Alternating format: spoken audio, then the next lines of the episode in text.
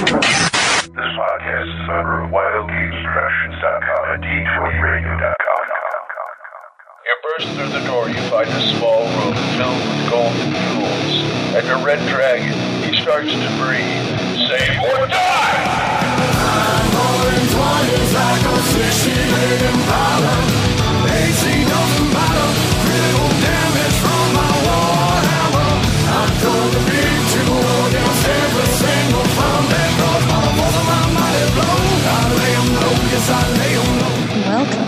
the Save or Die podcast, a podcast about classic Dungeons and Dragons. Bring on your goblin holes and band of orcs, hulking zombies and kaboos. episode 63 of Die or Save, Y'all, or something. Ta- first thing. Saber taco. Save or Taco. That's the new show. This is DM Mike, as always, with DM Liz Hello. And DM Glenn. We know a farm down in Berkshire where Miss Buckley lives. Every July, peas grow there. Yes, hello. Yeah.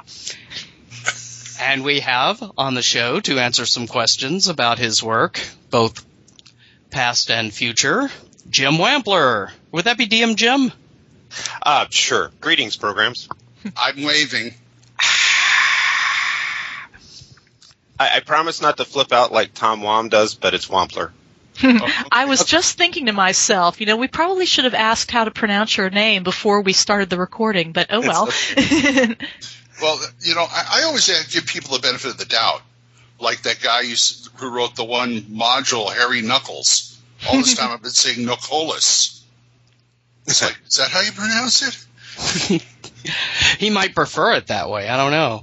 Yeah, We need to find him, get an interview. Uh, that- yeah. He, he wrote Castle Caldwell. So anyway, Saber, Saber Die has Harry Nuckols. Yeah. now that's a perfect title right there. Yes, it is. Anyway, And what did I what did I do gaming this week? Not a dang thing. Go ahead, Mike. Just move it on. so Jim, you either. are the- you're probably best known for doing Marvin the Mage That's true. and doing some incredibly awesome T-shirt art Yes. for Only Saber my favorite podcast. Yeah, and Pig-Faced Orcs. And Pig Faced Orcs. Uh, the only RFI podcast with pig-faced Orcs on their homepage. yeah. Come to NPR. Come to North Texas RPG Con Con sometime. I want to pic- take a picture of you shaking Erol Otus's hand. Oh, well, thank you. Um, I'm coming, no matter what. If I have to beg, borrow, steal, or hitchhike, I'm coming. Oh, That's cool. Oh, cool. I'm gonna I'm gonna see if I can get him into Greg Sparrow Maze game. That'd be fun.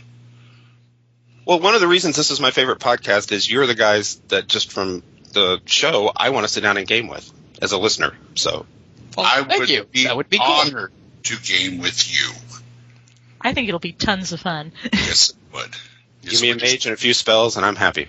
Yeah, if you're DM, if you're well, here's here's here's a hint. If you're DMing, keep the kobolds coming. It makes Liz happy. If you if you kill me fewer times than Tim Kask or Jim Ward have, I'll be happy also. That's a, that's a high bar to meet.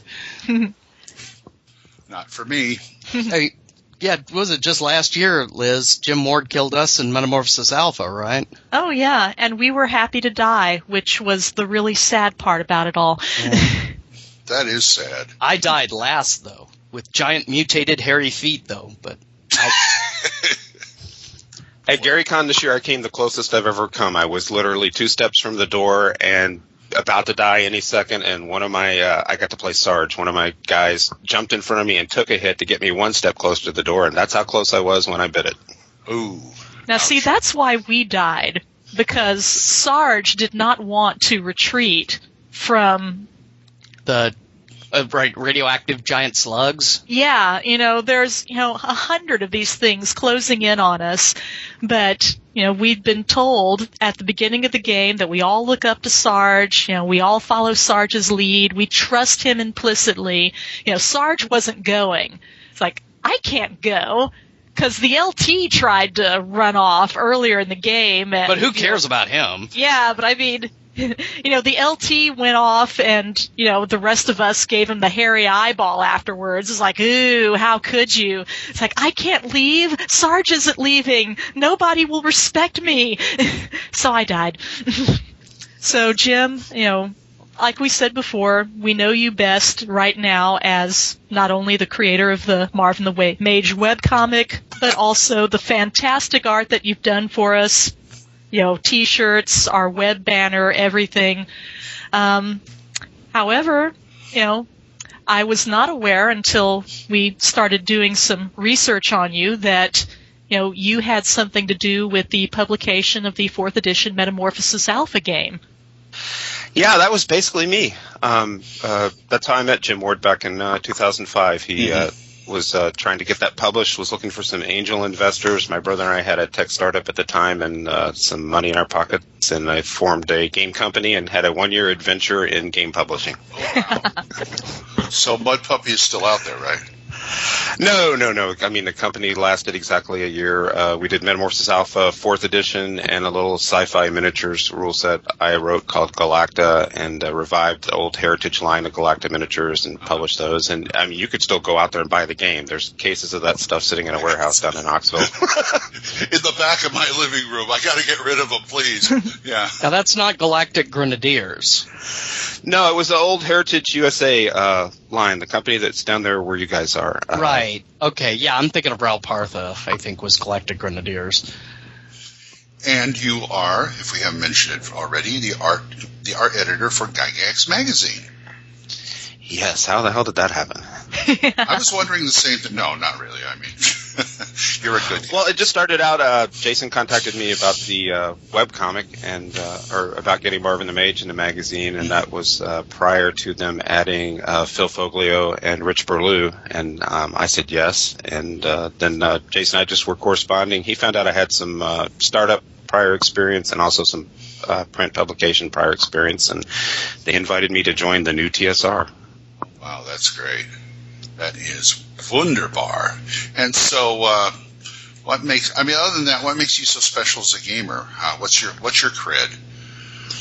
Oh, my gaming pedigree. I started Yeah. in '79, class of '79. Yay! Um, I uh, as a as a teenager, I stumbled on some college guys that were just switching over from the little brown books and supplements to AD and D, and they got me started. And uh, that Christmas, I decided it was a good idea to get my brother the uh, Holmes Basic set, and he started a campaign that uh, off and on it's still rolling. But uh, for ten or fifteen years there, we played it straight. And every new edition that came out, we would just upgrade to whatever that was and play. I Wow, that's almost how I started out.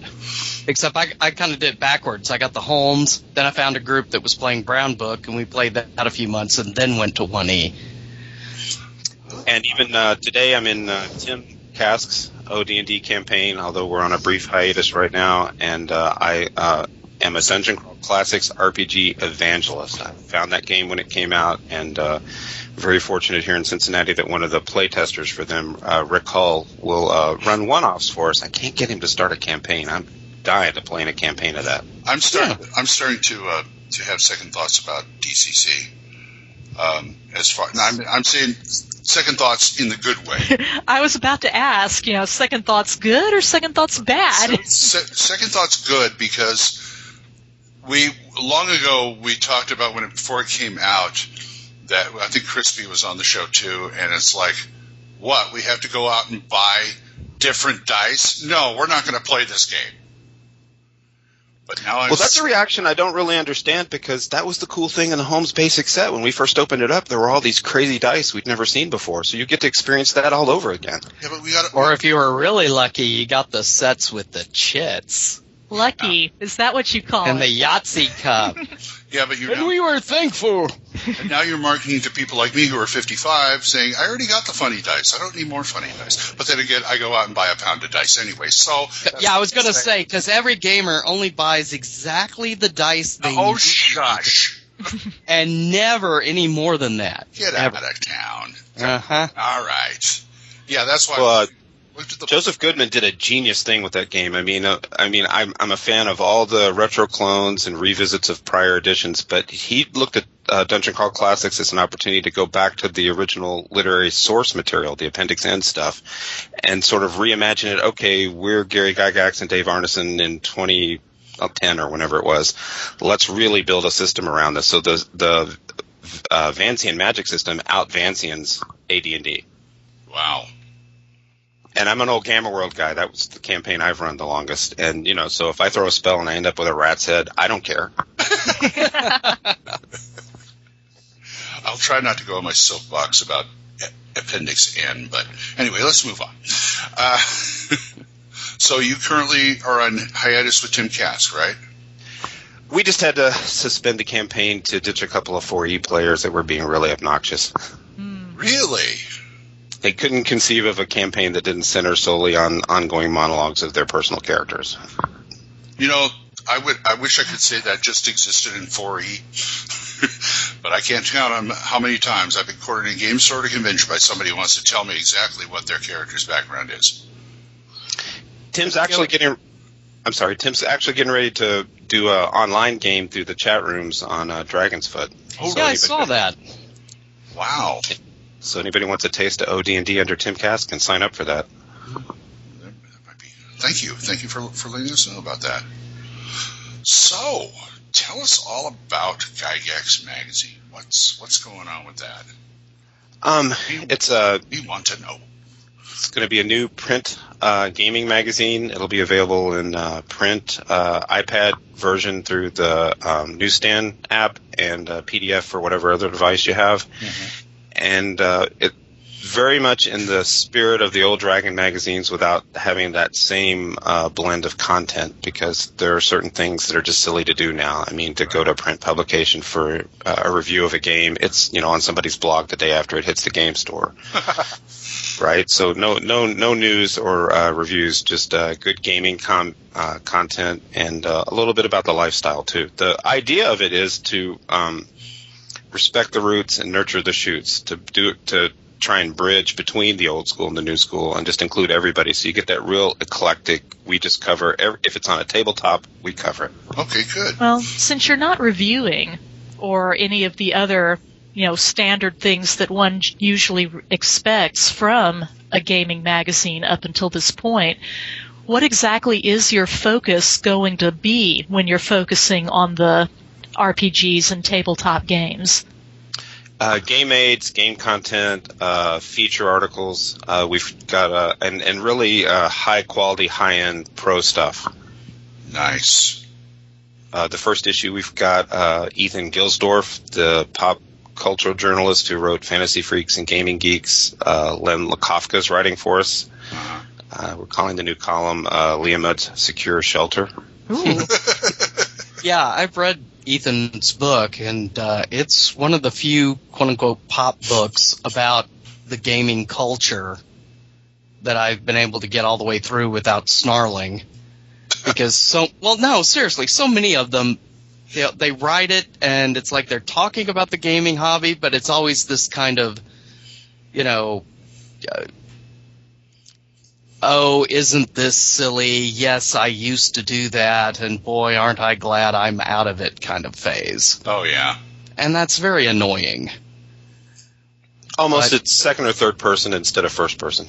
Yeah, yeah, Yeah. very I'm better now. In other words, is what I'm exactly, Trying to say. exactly, or or something similar. Very, very. Oh, I can't think of the word. Ah. So you're gonna have Paternalistic, so yeah. you're gonna have a letters column with all these people writing in asking these impossible questions about D and D. Oh yeah. Will y'all? Will, will there be a kind of uh, sage guild, uh, sages gu- guide or? I don't think so because again, that's something that could be better handled probably on the Gygax magazine website or forums that we'll eventually end up with. But uh, but you never know. I we I have you know being from the generation I'm from, I have to keep the nostalgia on a leash, on a tight leash, because there are things I'd like to see that wouldn't necessarily interest a 14 year old.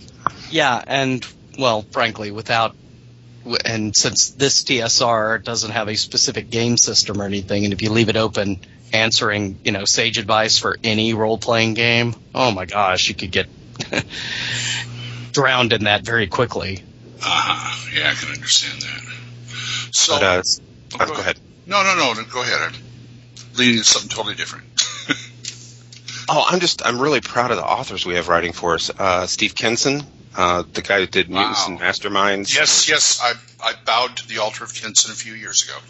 He's he's got a piece on there that uh, that's a representative of the what I mean by game aids. It's a piece with new powers for the Icons RPG. Yes. Uh, Dennis Dennis Sustare, who I've Right. loved since I was a kid.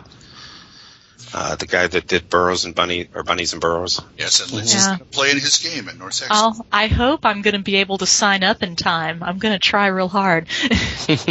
it's a feeding frenzy when the when the boards open up to sign up for things. Yeah, last year it was like it opened at midnight and starting around 12:01 it kept crashing. Cuz every time we're trying to get signed up, everything would lock up because there were so many people on there trying to get signed up. So that's great. So Dennis Sustare. You also Mm-hmm. got, let's see. Yeah, Steve Kenson. That's good. Dennis Sustare. Who else? Uh, Michael Curtis, who's a personal friend of mine, the guy that did the Dungeon Alphabet for Goodman Games, Oh, and yeah. uh, Emrakul was framed. Mhm. He's got this little swamp village uh, thing that you can drop right into any campaign. oh, wow. I've got the map on my drafting table right now, trying to get it in because we're past deadline. oh, boy. Yeah, you know how it goes. Oh, yeah. Oh, yeah. So is there any particular RPG content that the magazine will not be looking at? There's no limitations on it. Uh, we just want to uh, do, uh, you know, some OSR content and some current stuff. Okay. Okay, but you'll take most anything as long as it's role playing. Right. The uh, people have Well, based on quality, of course. Right. It's it's been through solicitation only so far. I don't know beginning. The first issue is just sort of a demo issue, sort of like a one-off to uh, put in advertisers and customers' hands so they can see what it's like. And then beginning with two is when it'll be more like regular quarterly magazine. What about the artwork? I mean, aside from like you know the comics and stuff, like looks like you've got a lot of lot of people lined, a lot of vets lined up for uh, doing the artwork in there too. Yeah, that's been my part of this whole thing is is lining up the uh, art talent, and uh, I, I'm just like, um, I mean, I don't want to get hysterical about it, but I'm humbled by uh, getting to work with some of the people that I've been uh, able to work with so far. We wanted to get a really uh, perfect blend of old industry legend vet talent and brand new people who are going to be famous. You just don't know them yet, and we've been able to do that. Uh, Daniel Horne is doing the art cover on the first issue. Wow. Uh, I love that guy. I mean, those old dragons from the '80s. We all saw those. Um, I don't. I we haven't uh, put it in cement yet, but I think Larry Elmore is probably cover number two. Ooh. I, I knew it. I knew it. I was going to say they're going to get Elmore. Yeah. Uh, Jeff Dee, Diesel, David LaForce, uh, Darlene, Tom. Cool. So that I mean that those were all my favorite artists uh, from the old. That's great. That uh, Peter Mullen, who uh, has done a lot of good work for uh, Dungeon Crawl Classics. yeah. That's great. That is. Oh, it's, I want to give special mention to Alyssa Faden too. She's got this piece in there that I, I think is going to be the centerpiece of the whole first issue because everybody knows her as a cartographer, and at the time we didn't have anything that needed a map, but we wanted her to participate. Mhm. Uh, she has done this thing that's a map of the entire RPG cosmos, Uh-oh. Every single game ever. I'll see that. Wow. Are, is it doing it kind of like uh, Gary's various planes of existence, or a totally different paradigm? Um, that was sort of the idea I started with, but then it turned into this thing like the map they stole in Time Bandits. Oh wow. Oh, that's She's amazing. I've seen some of her stuff on uh, Old School Gamers, you know, on Facebook, and you know, yeah, her maps are incredible looking. I'm really excited to see that. I also want to know who did you have to kill to get Phil Foglio to be a part of this? yeah. I am just amazed. Yeah, because from some of his, you know, because of the whole past, I don't know a whole bunch about it, but I know that there was some bad blood between him and at least old TSR. Well, the this this TSR is completely unconnected with the old TSR in terms of anything except. Uh, I mean, Tim Kask is our consulting editor. He's basically just advising us. And Right, right. Obviously, it's an entirely different company that just has the same acronym. Um, Phil was great. Phil just said sure. oh, okay. and uh, he didn't uh, he didn't take it any harder than I did. I'll tell you something about the, uh, the, the art philosophy behind the magazine. All the uh, art is handcrafted, so it's pen and ink, Yes. painted. Uh, I would say no digital art, but uh, obviously uh, Rich Burlew that uh, was part of the integrity of his strip. But uh, I mean, my webcomic, I turned it in with uh, my usual digital coloring, and we decided no, let's hand color this. And uh, same thing for uh, Phil Foglio, and he's like, well, okay, if that's how you want it, he couldn't have been nicer about it. Okay. Wow. Well, I just know he's pretty busy with his own projects, Girl Genius and etc. So I'm gratified that he's been willing to participate like that. That is It's- really nice. I always enjoyed uh, What's New with Phil and Dixie was always the first thing I would flip to in the 80s, late 70s and 80s to Dragon Magazine. It's like, okay, let's flip to What's New with Phil and Dixie. And Well, are they covering sex and, A- and AD&D yet? Indeed, yeah.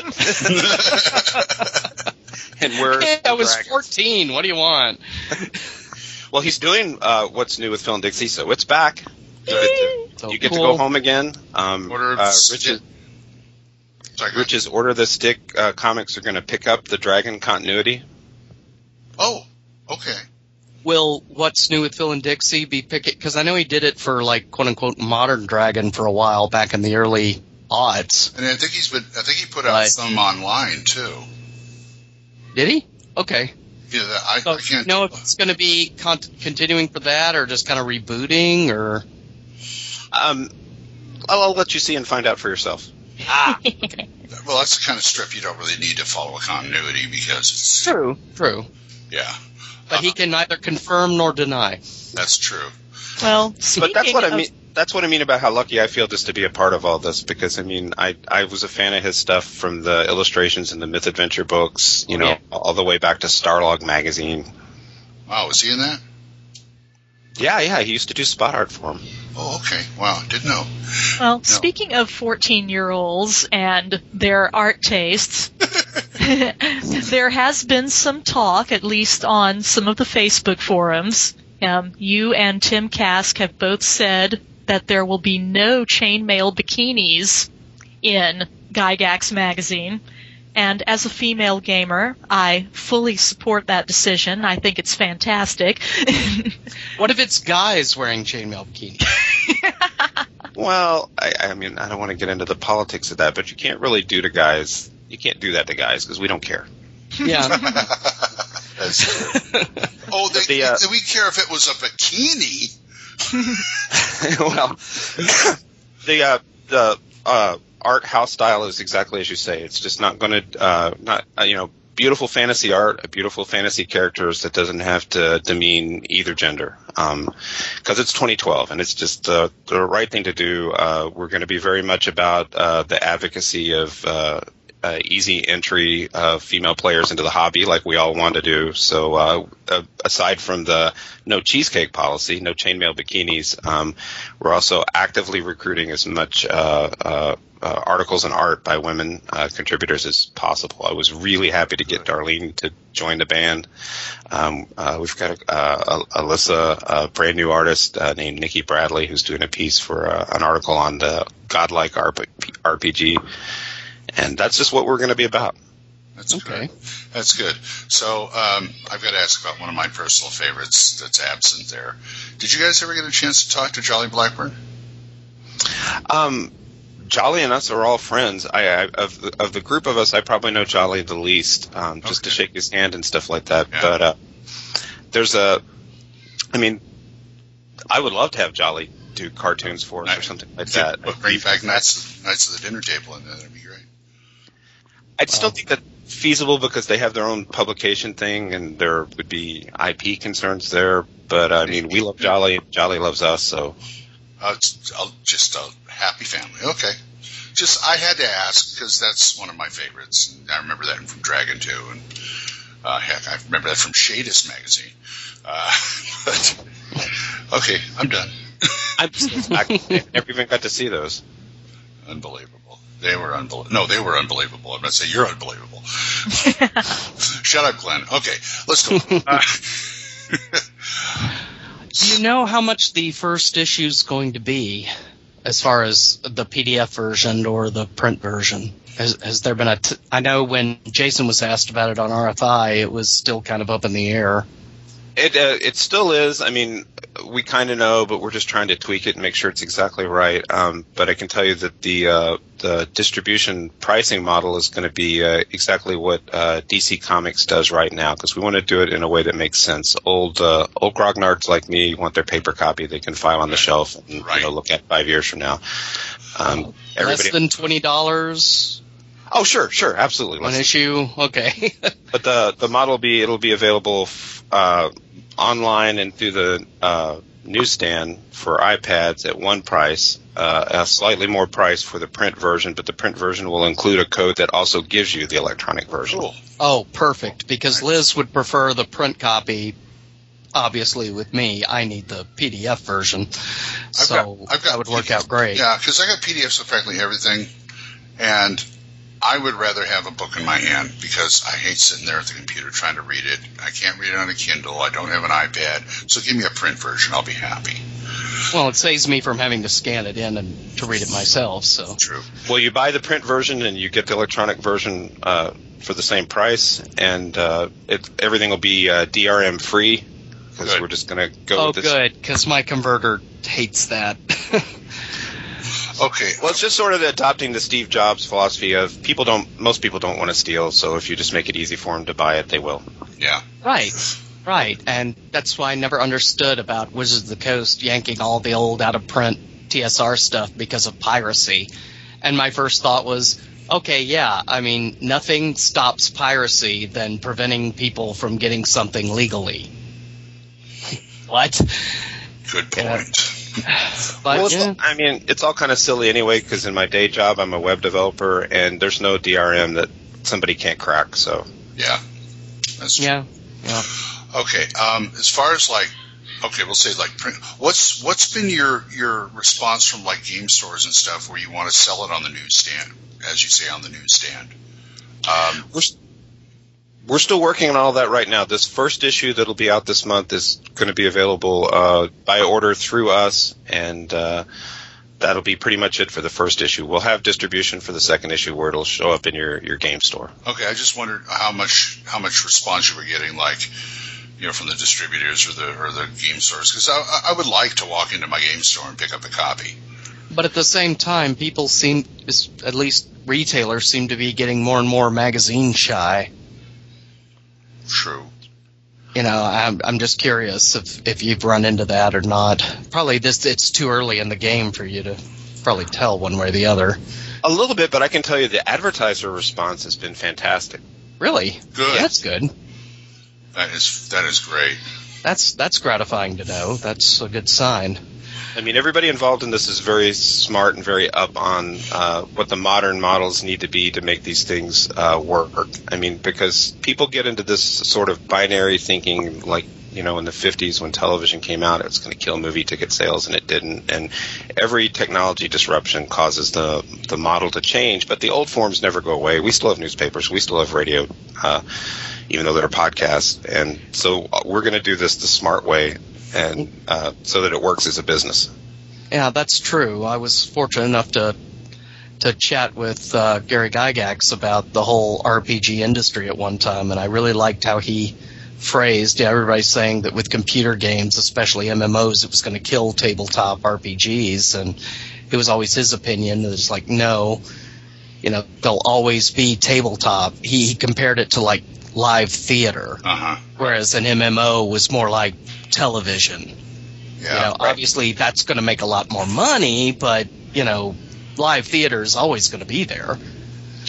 And instead of dying, there's a renaissance going on. Yeah, there Yeah. you go. So, That was a nice little side effect. Uh, question getting back to the art, which is probably an odd question coming from me, but I know you mentioned the no cheesecake, you know, no chainmail bikini, or I assume beefcake as well. Um, is there any particular art style y'all are aiming for? Or is it, you know, you're willing to entertain most anything as long as it's tasteful fantasy? I mean, are you looking for a retro feel? You're looking for a modern anime all of the above?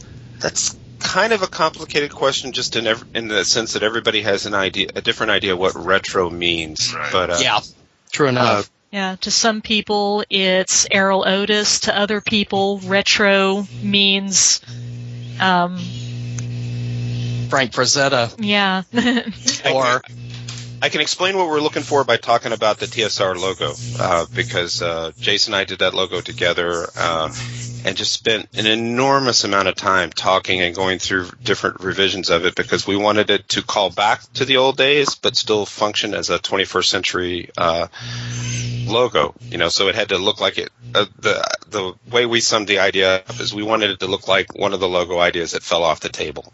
Oh. in 1980 Mhm. but it but it still has to be modern. It has to be something simple that a kid could sketch on his notebook, and that's how we uh, arrived at the TSR logo. So it's it's the same idea, something that uh, feels maybe retro in the sense that you mean it, just in that it's pen and ink. It's you know it's nice, crisp, hand drawn art. It's not digital. Nobody did it on a Wacom tablet.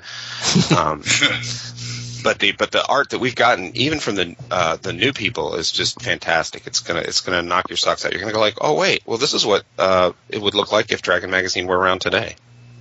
okay. In the good sense. So you're looking, yeah, you're looking for a wide range then, Stylistically, yes. Um, uh, stylistically, yeah. You know, with with some caveats, uh, I don't really see us leaning towards a, an anime area, but there's a pretty eclectic range of uh, illustration styles in the first issue. I am so glad to hear you say that. I just am. Well, for those who might wish to submit articles, is there a particular procedure or submission guidelines set up yet, or is that still in in the hammering out phase?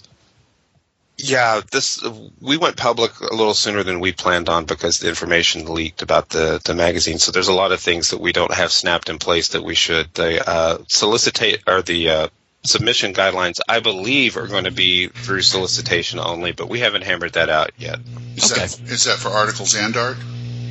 Uh, yes, Damn. uh, but okay. Um, Glenn, send me your art. You know, the one thing we don't have in the magazine yet that I just really want are some nice single panel cartoons. oh, okay. I can do those. Right? I can. Yeah. Right, guys. I, yeah. Okay. Fine. yes, Glenn, you can do that. Yes, Glenn, you can. Okay. I've They seen- gave me I've permission. seen your stuff. You can definitely do that. All right then. All right, then. Well, thank you, Jim. I appreciate it. So, though, though, I mean, when the website Wow, artists. oh wait. Hey. you might want to rethink that statement. yeah, considering considering the crowd I'm in. Yeah. Anyway, you're surrounded right now. I am really. Anyway, speaking from Jim and the guy whose wife isn't on the podcast. Uh, thanks. Yes. Boy, I just sort of sucked the air out of that room, didn't I? I thought you were about to say. no, no, go on. I my brain is empty. I'm sorry. Oklahoma will do that to you. Oh God, yes. Well, could I talk just a bit about who the principals are behind all this? Please Yes. Yes. So Wild people, Beats. so people just aren't taking my word for it. Like, who's that guy? He does Marvin the Mage. Woohoo! Because the it's I, I, working with a really great group of people. I, you guys know Jason a little bit, but Jason Elliott is the publisher and editor in chief. Uh, he did Permission Magazine and obviously started the Roll for Initiative podcast back in the day. Long time uh, old school gamer. Um, our games editor is James Carpio, who's with uh, Chapter 13 Press and is working on Tales from the Fallen Empire for Dungeon Crawl Classics right now. And that guy has got like the Encyclopedia Galactica of game knowledge. Any like you love him, Mike. Any question you want to ask about any system, that guy knows it. Wow. And uh, Luke and Ernie Gygax, of course. Of course. Um, who are really, uh, uh, in some ways, setting our compass for us. Because the the whole thing about naming it Gygax magazine, uh, it could have just easily been named Gygaxian because that's the spirit of uh, that they grew up with at the gaming table. That's part of what this magazine is going to be about. Where it's just you know it's not uh, Pathfinder only or you know D and D only. It's you know whatever we feel like playing tonight at the table, kind of thing. And while that certainly is retro in the sense that that's what was, I think, most of us experienced in the late 70s and the early 80s, I, I get uncomfortable when people try to say, well, that's an old view of gaming, you know? I, it, it's a particular view, and I think it could be just as relevant today. And obviously, you guys agree. Oh yes.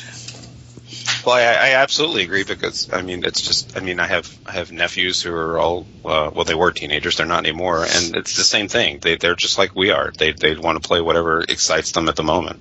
Right. And to try to say, oh, well, that was 20 years ago, so it can't be relevant today. Of course it can. But anyway, sorry, I didn't mean to interrupt. I just wanted to, to mention that. And uh, so Luke and uh, Ernie are publishers with the company, and obviously we've got uh, you know the the great and powerful Tim Kask as our consulting editor. How does that consulting editor thing do? Does he like stand behind Jason's desk with a baseball bat and whacks him on the head? No, that's not how we did it. no, no, Tim. No, Tim Tim, is- it's probably. Sorry, go ahead. Well, you guys have had Tim on the show, so I mean, you, you, I mean, he's very cost effective. You ask him uh, for his advice on one question, and you get thirty or forty minutes of answer. Oh, yeah. Yeah, I, I used Pat, first couple of North Texas RPG cons. We just sit around and chat with him about the old days or his opinions, or Oh yeah. and we learned to always bring chickens. But anyway, But I mean, for anybody who's listening who wasn't back, you know, buying game magazines or games in 1979, Tim was the founding editor of uh, Dragon magazine, and then went on from that to do a whole other gaming magazine, which is how I actually first met him about 30 adventure years ago. gaming. Yeah, yeah. Yeah, He moved to Cincinnati to do that at uh, Ral Partha, and uh, back in those days, we were just little obnoxious teenagers who would drive up to Ral Partha about once a month on a Saturday from Kentucky to buy miniatures because they would sell them to us by weight Wow. wow. on Saturdays. They opened the place up because they're in there casting anyway, Yeah. and uh, that's when I first first met Tim. And Actually, Marvin the Mage was first in Adventure Gaming magazine back in like '83, and he didn't even remember that. And I had to. I, I was at his house, and I pulled up the magazine, and I pointed to it, and I'm like, oh, "See, there he is, right there. do you there." remember the the issue number? Ah, I don't. Okay, because I've got at least 10 or 11 of them. Because after I first met, you know, actually got to meet Tim Kask in person, I'd never heard of Adventure Gaming Magazine. It never made it in the area I was. But then when I found out about it, I started collecting it. And we ought to look through there, Liz, see if we can find Marvin the Mage in one of them. Yeah. That well, would. don't. I mean, I was a teenager at the time. They're little single panel cartoons, so don't get you know. We, Hey, we, we won't hold them against you, we No, no. promise. Although we may get you to sign one of them. That would be nice. So what's what's next for TSR? Any clue? Any idea?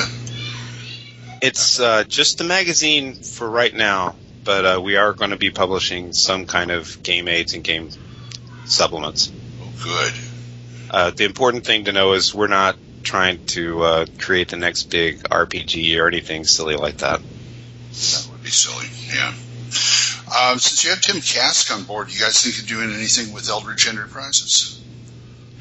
Um, that's a that's an interesting question. I mean, uh, they've got an ad in the first issue. Okay. I saw some But, uh, stuff at the last convention. It's pretty good stuff.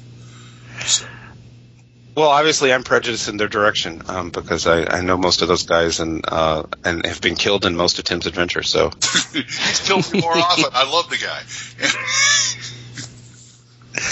But uh, sure, I mean we're, we're open to, to anything. It'll uh, it'll it'll be it'll be author driven, you know. Um, obviously, as a consulting editor, Tim's going to be a, a regular contributor, and uh, if he wants to give us like a preview to something that's coming out in Eldritch, that would be fantastic. Um, uh, I like what they're doing with the systems neutral approach, and Michael Curtis's piece that'll be in the first issue is is the same sort of thing. You could you could take his uh, little campaign mini campaign setting of the Swamp Village and throw it in any game. So when you say system neutral, do you mean just kind of as a generic still OGL or truly system neutral in that there's virtually no actual statistics given? Um, well, I don't want to speak for Eldritch, but their stuff is truly system neutral, and uh, uh, this the particular Michael Curtis piece is sort of generally system neutral. I mean, he still says levels and things like that. Okay. I don't Okay. That's fine. It's, it's a wonderful piece, and I mean, you know, any competent DM, it's five minutes work to drop it in. Okay. Good. Cool. Cool. So I hear you have a few things that you're going to kind of drop on us here that nobody else knows about about uh, Gygax magazine. Well, I, I need Liz to ask me uh, if there are any kobolds. Do it. Do it, Cole. Do it. Do it. Do it. Let's do it. Well, Jim, Do it with your fun, your your perky voice. are there any kobolds in this magazine? Um, we're very privileged to uh, have a regular section that's going to be in there called Kobold's Corner, so they'll have their own corner in the magazine. Ooh, yes.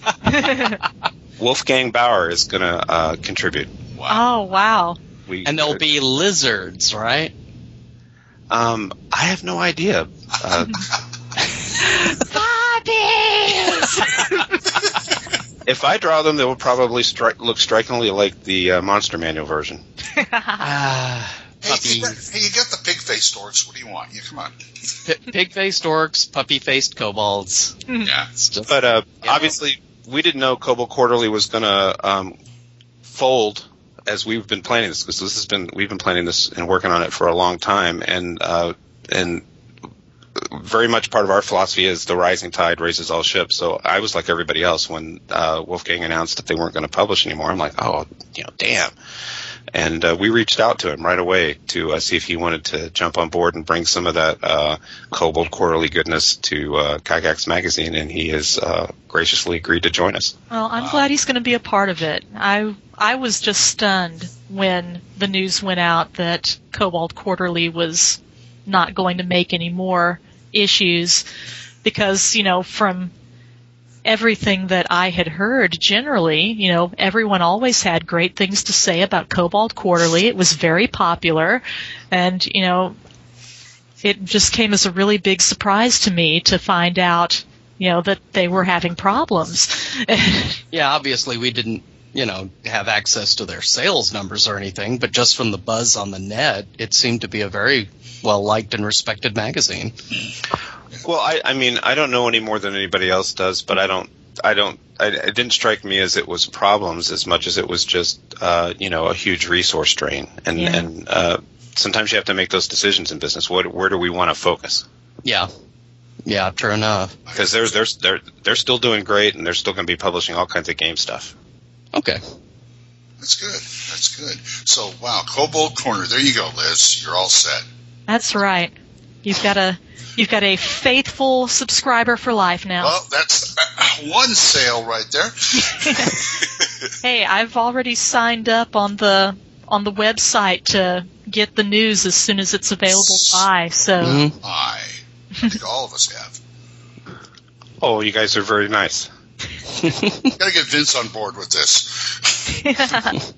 Is, is he not? He sounded like he was. Was- he probably is already, He as far as we probably know. is. He probably is. Um, so you're getting your kobolds, and we got a great magazine coming out. That is just fantastic. Are you guys going to have like any of the quirky stuff that Dragon used to have? Like, I still have the only print. I have the entire run of Dragon on PDF, but the only print one I have is I think it was 156, where they put an actual deck of many things in there. Or stuff like little games like Elephant Hunt and stuff like that. Are you guys ever going to do anything like that? I, if I have anything to say about it, that's a very good question. I mean, obviously not in this first issue. We've got Oh, no, uh, Michael no, Curtis's. We've got Michael Curtis's campaign setting and this uh, wonderful Alyssa Faden uh, map. That if uh, the economics of it for the first issue had made sense, would have been like some kind of pull-out color thing in the middle of the magazine. It would have been beautiful. But uh, I love. I, I'm right there with you. Uh, when you know when Dragon magazine would show up and uh, Snit's Revenge would be stapled in the middle of it. I love that stuff. Oh yeah, Flight of the Boodles. the boobs. Hey, I like that game. That was that In was Search of the Emperor's Treasure. That was Yeah. one of my favorites that I remember. And didn't they put out pocket games like Steve Jackson did way back when? Oh, you mean metagaming? Yeah. Yeah, wasn't that? I thought that was TSR. TSR had. Well, no, no, metagaming. That was back when Steve Jacks- Jackson worked for metagaming. They did the micro games like Oh. Ogre and GEV. Oh. and- Right, I, but I thought TSR put a few of those out They did. They, they, they took a They little did. run at it. Yeah, they did. Because I still have a copy. Of, I still have a copy of the, the creature that ate Sheboygan. Mm, oh well, yeah, that was SPI first. But Are you kidding? Then TSR. I was Glenn. I was a child at the time, but my war games group down in Kentucky were the playtesters for the creature that ate Sheboygan. Really? Bluegrass, the Bluegrass War Games group. Oh wow! Don't tell me you had anything to do with Critter Commandos, please. I bought some of the miniatures for Gamma World, but that's about it. Yeah, those are cool. I have. That's the beauty of Gamma World. You can buy all sorts of minis. Work for Gamma World. That's right. Got some buddies of Burroughs minis. Yeah, I'll take up Gamma World, fine. Yeah, Gamma World. Yeah, hoops. You I'll- know. Yeah, I'll take them. It always comes back to the rabbits somehow. Yeah, I don't know why? Well, you know how many giant rabbits can turn metal into rubber? You know, it just that's awesome. That that sounds. I just revived my uh, Gamma campaign after decades for my nephews uh, a couple summers ago. The new version came out, and we tried that, and everybody had fun. And I'm like, well, let's compare apples to apples. Let's go do the first edition. And I ran that for them, and I love it when it's people that have never played Gamma World before because they're like, oh, look, bunnies, zap. Hey, That's the thing about Gamma. I've told this before on Gamma World. I started with first edition AD&D for like three sessions, and then our DM decided she wanted to play the next three years us playing Gamma World. And this was first edition, and you know I have no memory of any of those games. I don't think she had a plot at all. All we do is wander around the hex and run into mutant stuff. That was it. So I'm I'm primed and ready to take another whack at Gamma World. Yeah, Liz still ha- has her first edition copy of Gamma World up on the shelf. Yeah, I got Jim Ward to sign it last year at the convention, Very nice. and I still have my original dice. He does the original little kind of brownish dice. Now they were the multicolored dice. Oh yeah, like the the yellow four siders that Uh-huh. can kill people. I'm thinking of Oh, they taking make- some- there were players that uh, in Tim's campaign they made fun of me because I'm very scientific and empirically minded about everything in the universe except my game dice. And I have bags within bags, and they're sorted so they don't contaminate each other. And I'm like the world's worst D20 roller for like my entire life. And I finally uh, grew a brain and decided to, uh, speaking of Jolly Blackburn, do it KDOT style and got uh, a steel cast 20 sider, gold plated. I named it. You know, I carried it around for a while, and suddenly I'm rolling good. But uh, I have my one little bag to the side of my basic Holmes D and D dice that I will crank out for emergencies. They're all crumbly now. so I, Yeah, yeah. so I guess you'd probably be insulted if I sent you a pound of dice. How, how, what? No, free How pound can, of dice. how can anybody be insulted by getting extra dice? Okay, fine. But I mean, you know, some people go, "Well, you use anything? They're not sorted or nothing." Yeah, it's dice. What do you want? This one rolls good. I'll use it. Our DM's got like a big Tupperware thing full of dice that's just kind of there for anybody to grab and use at need. Okay, okay. But So- I'm, I'm thinking of taking Gamma World and plunking it down into Carcosa and see what happens. But, well, good game mechanics wise, that should be an easy fit. Yeah. I mean, you know, you got mutations, you got eldritch creatures. Who, who wouldn't love that? You know, You have Thundar the Barbarian. that's true. That would be a good fit. I just sort of like want to go all like, Doc, you know, Hunter S. Thompson on it. Just go crazy. Yeah. I'll tell you uh, a, a quick story. Uh, there's a piece that I wrote that I don't think is going to be in the first issue. It'll probably be in the second issue. But there's a group here in town called the Retro D and D League. Uh, a gentleman named Todd Bunn, that's one of the game store owners here in Cincinnati. Uh, when they first announced uh, D and D Next, he decided the thing to do was to take his group through a campaign, one continuous campaign where they played every single edition of D and D there ever was, and they started with chainmail. Oh, They Wow. sat down and, and, and took chainmail apart and played it one day. and working their way all steadily through every single edition of the game. And it's really, I, I, I'm obviously writing a piece about it. It's really interesting what came out of that experience for them because it's got a group that's mostly teenagers, all the way down to 14, and some older guys in their 40s. And what's missing in between is like the, the late 20s, early 30s people who were really centered on uh, 4E and uh, Pathfinder. But on either side of that, he's got people showing up at the table. And immediately, the old style game, as soon as they learn to keep rolling multiple characters because people are going to die, they. Their whole thinking changed from um, the focus being on my character to what's good for the whole campaign, and it's very. The, I mean, the fourteen. I've watched them play. The 14 and 15 year olds are having a blast. You know, playing OD and D and AD and D first edition. Oh, I look forward to reading that. Reading that. Yeah, I want to see that too. That'd Yeah, fun. sounds cool. The guy is conducting the equivalent of like a college course in uh, game mechanics. Whoa. I guarantee you, some of those kids are going to go on to write stuff. Cool. Cool. Yeah. Then they'll then they'll be bollocks to find out. I mean, there's something other than D and D out there. but yeah, but you're playing the best, so okay. Well, it's where all the other games came from. That's true. That's true. So, as the art editor, and it's probably a bit too soon to really get a feel for how things are going to go, but are do you as art editor get an idea handed down to you from the publishers, you know, saying, okay, issue number three, we want to have, you know, X theme. So, you know, tell your artists that we want something along those lines. You know, how is that going to work out for you as far as orders from above and how you implement them in the art of the magazine? Well, the great thing about uh, startups in general is when uh, you're starting out, it's all very small and it's very intimate. So, I mean, there haven't been any orders handed down from above. Uh, it's just uh, synchronicity that uh, Jason and I are very much of one mind on how to approach a lot of this. Um, the uh, the, the the no chainmail bikinis thing and the focus on handcrafted art.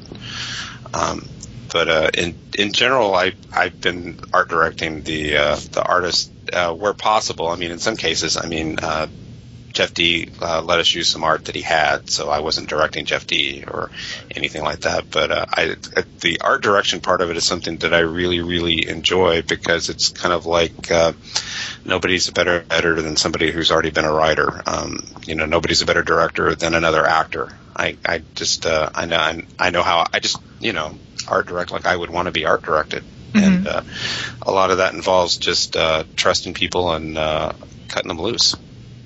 You know, and encouraging them more than being too specific. I mean, the the the artists I've been privileged to work with in some cases have said, "I'm not sure what to do here," and uh, could you suggest a composition? The the sort of theme specific question you asked, we're just not there yet. I, I'm sure that'll that that kind of thing will come where it'll be the all kobold issue or something. Issue 12, all flumps. Woohoo! Oh, no. Bunnies and burrows and burrows and burrows. I don't know. bunnies and billets. Ah, bunnies and ballistas. Yeah, Yeah, that, that's a word. yes. Hey, the last time I was in Denton was at uh, the Heritage reunion a few years ago at Reaper, and um, we were gaming with bun wraps. Ooh. Cool. There. Speak, yeah, speaking of heritage, we found out about that like the year after it had already happened. Because, and I find it funny because, uh, unlike a lot of people, Liz actually un- was not brought into gaming by a boyfriend or whatever. She started all on her own, and by pure coincidence, one of the first sets she got was the Heritage Peyton play, Caverns of Doom. And mine was the Heritage uh, Crypt of the Sorcerer. So it's like we've all got these bits left. Well, you've got virtually your entire set still. Mine, I, I do. I, I have the paints, which are all dried in their little tiny plastic containers, but That happens. Heritage was really cool back in the day. I got to know those uh, gentlemen because uh, one of those paint and play sets was Galacta, and, and we played the hell out of that when we were kids. And uh, uh, our that same uh, work Bluegrass Wargamers group. We corresponded with Dave, started corresponding with Dave Helber, and when Heritage shut down, he sent us the unpublished second version of the Galacta miniature rules, and then I went and wrote my own version. And uh, back I don't know six seven years ago, uh, I'd corresponded with him over the years. I called him up and I'm like, "Can uh, what can I do to secure your permission to do a new version of these rules?" And he's like, uh, "Pay me a dollar or something," you know. So Galacta was one of the. I know they had done a couple of sci-fi paint and play sets, but I didn't know what they were called. So I guess Galacta was one of them. yes, yes. Ah, okay. It is exactly like the uh, the Dungeon Dweller set you're talking about. So it was kind of a skirmish slash role play esque kind no of. role play, just just you know little little Star Wars guys and dice. So twelve sider, my my personal favorite dice. Yeah, Woohoo! yeah. 12 nine cider. Twelve siders. Never used enough, I think, in most games.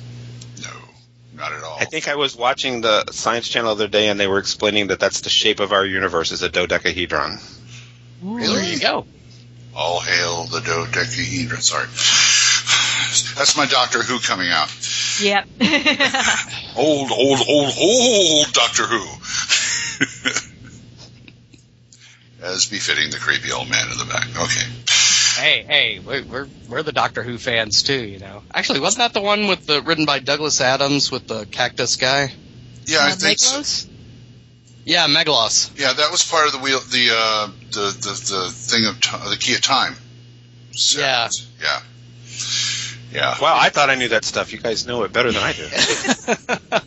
I remember seeing the first American broadcast of the Talons of Weng-Chiang. So that shows you how old I am. Hang on, I got it right here. So do I.